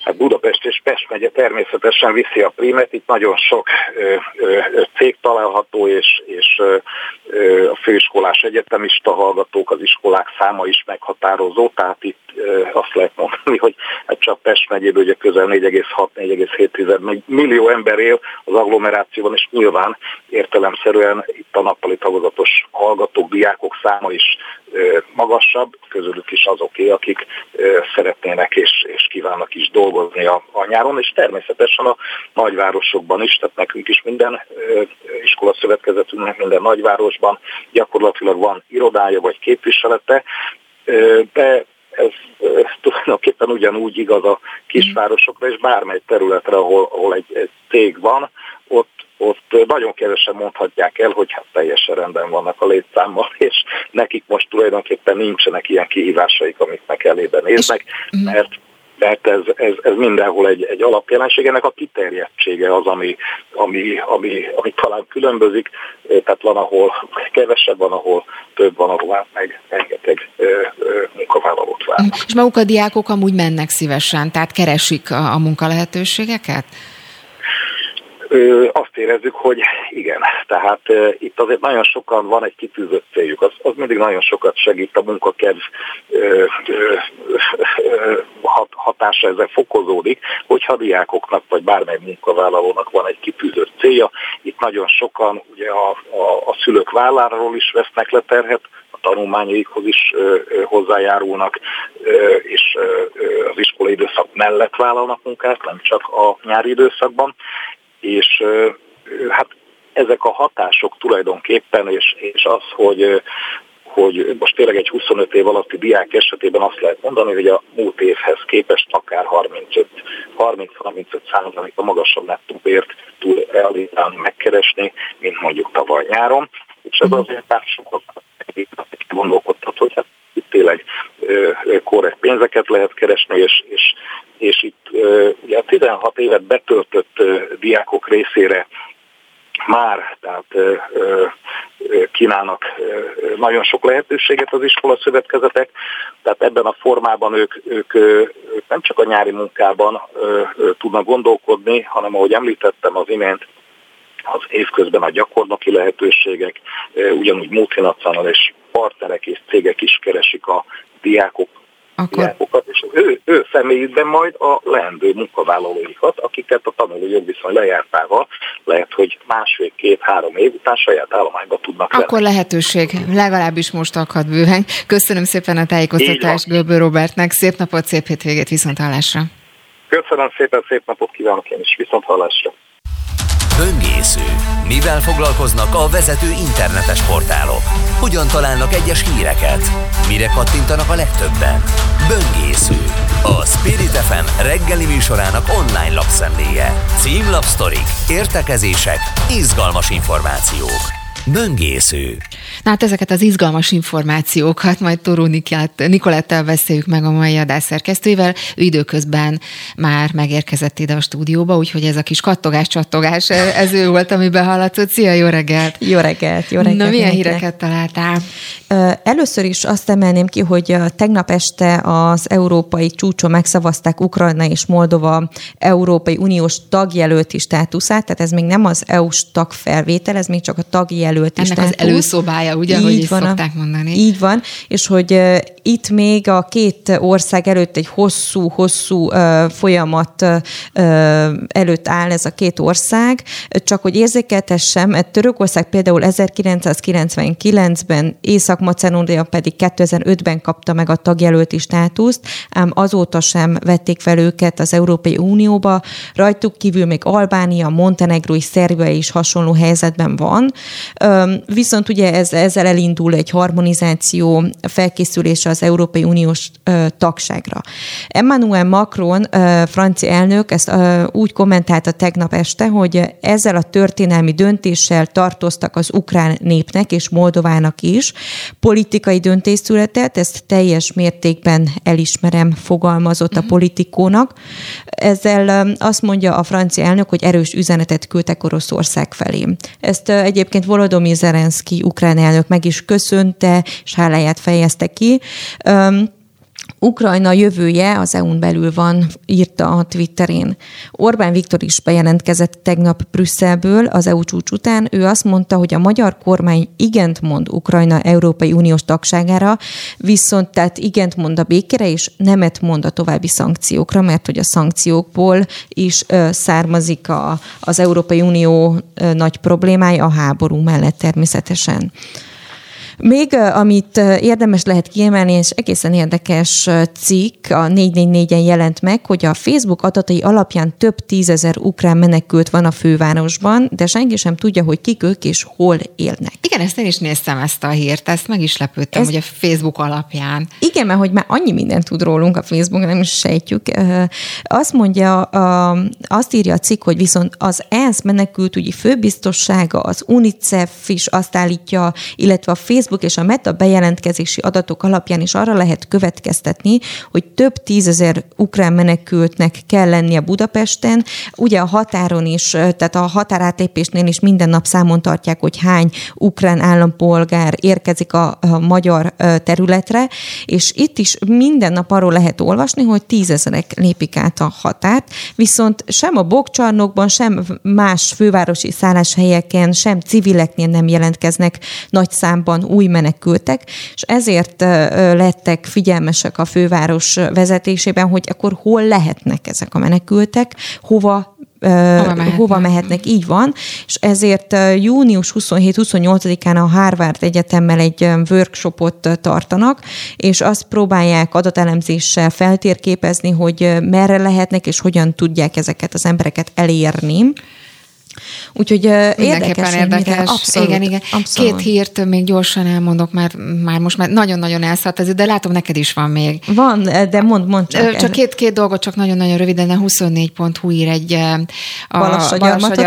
Te is ezt akartad mondani. Igen. Na hát akkor, akkor gyorsan elmondom csak, hogy ugye azt írja a cikk, hogy Balassagyarmat Fideszes polgármestere megrémült, miután kiszámolta, hogy mit akar a kormány. Ugye arra van szó, hogy jelenlegi állás szerint az önkormányzatoknak majd augusztustól piaci árat kell fizetniük az áramért és a gázért, és akkor Balassagyarmat polgármestere szerint ez azt jelenti, hogy amíg eddig évente 2,1 millió forintot fizettek a gázért az energetik, energetikailag felújított bölcsödében, addig jövőre ez már 9,5 millió forintot jelent, úgyhogy óriási ö, növekedéssel számol. Igen, meg arról is beszél egyébként, hogy hosszú távon egyébként a, a, az önkormányzatok rezsiterheinek növelésével az állam is bajba kerül, mert azt mondja, hogy előbb-utóbb megjelenne a probléma az államnál, hiszen a kifizetetlen számlákat valamilyen formában végül az államnak kell rendeznie. Szóval ez egy érdekes álláspont. Mindenképpen érdekes, úgyhogy elgondolkozható, és akkor még egy pár másodpercünk marad csak a népszavából egy, egy cikket. Igazából egy riportot olvastam, vagy legalábbis csak a címet nem volt időm teljesen végigolvasni, de egy riport arról, hogy hogyan alakul a gyógyulás például a COVID után. Itt azt írják, hogy a szemüvesz pulmonológiai klinikán készült ez a riport, és itt mert hogy hogy itt az elsők között kezdtek foglalkozni a súlyos megbetegedésen átesett páciensek rehabilitációjával. Elgondolkoztató nagy, hogy milyen gyakorlatokkal és hogyan. Még csak egy dologra át. hívnám Igen. fel a figyelmet, hogy abszolút ez a cikket mindenképp hétvégén érdemes átrágni. Hétvégén egyébként egy programajánló, hogy 20. alkalommal rendezik meg a múzeumok éjszakáját. Országszerte rengeteg program van, de tényleg mindenki megtalálja a magának szimpatikusat. 2500 programmal készülnek, több mint 400 uh, múzeum csatlakozott, tehát ez az ország legnagyobb kulturális rendezvénye holnap este, szóval érdemes átnyálazni, és nem csak Budapesten, tényleg országszerte nagyon sok szolnok most a kiemelt mm-hmm, város. Igen, akartam mondani, hogy szolnokon lesznek talán még, még Igen, renge, és szol, szolnok és szolnok térsége most így a, a, a, a van a rendezvény fő központjába, viszont rengeteg-rengeteg, úgyhogy ez mindenki egy kicsit. Tervezette is, hogy esetleg? Én nagyon-nagyon izgi lesz. Abszolút lesz, lesz a, az Aeroparkban, lesz a Szépművészetiben, Iparművészetiben, a, a Magyar Nemzeti Múzeum is csatlakozott, szóval nagyon sok lesz. Hát azt hiszem, hogy unatkozni nem fogunk, szerintem hétvégén, és szerintem a hallgatók sem unatkoztak az elmúlt két órában, mert hogy nagyon sok érdekes hír meg információ hangzott el az aktuálban, viszont azt jelenti, hogy véget, véget ért, mert hogy 8 óra 58 perc van, úgyhogy tényleg csak néhány másodpercünk maradt, úgyhogy én is már csak az elköszönéssel tartozom. A műsor elkészítésében egyébként Egri Kitt is segített, a technikus Kammer Jonatán volt, Toró Nikolett szerkesztőnőben is köszönöm szépen a figyelmüket, Lampi Ágnes hallották, szép hétvégét, jó pihenést!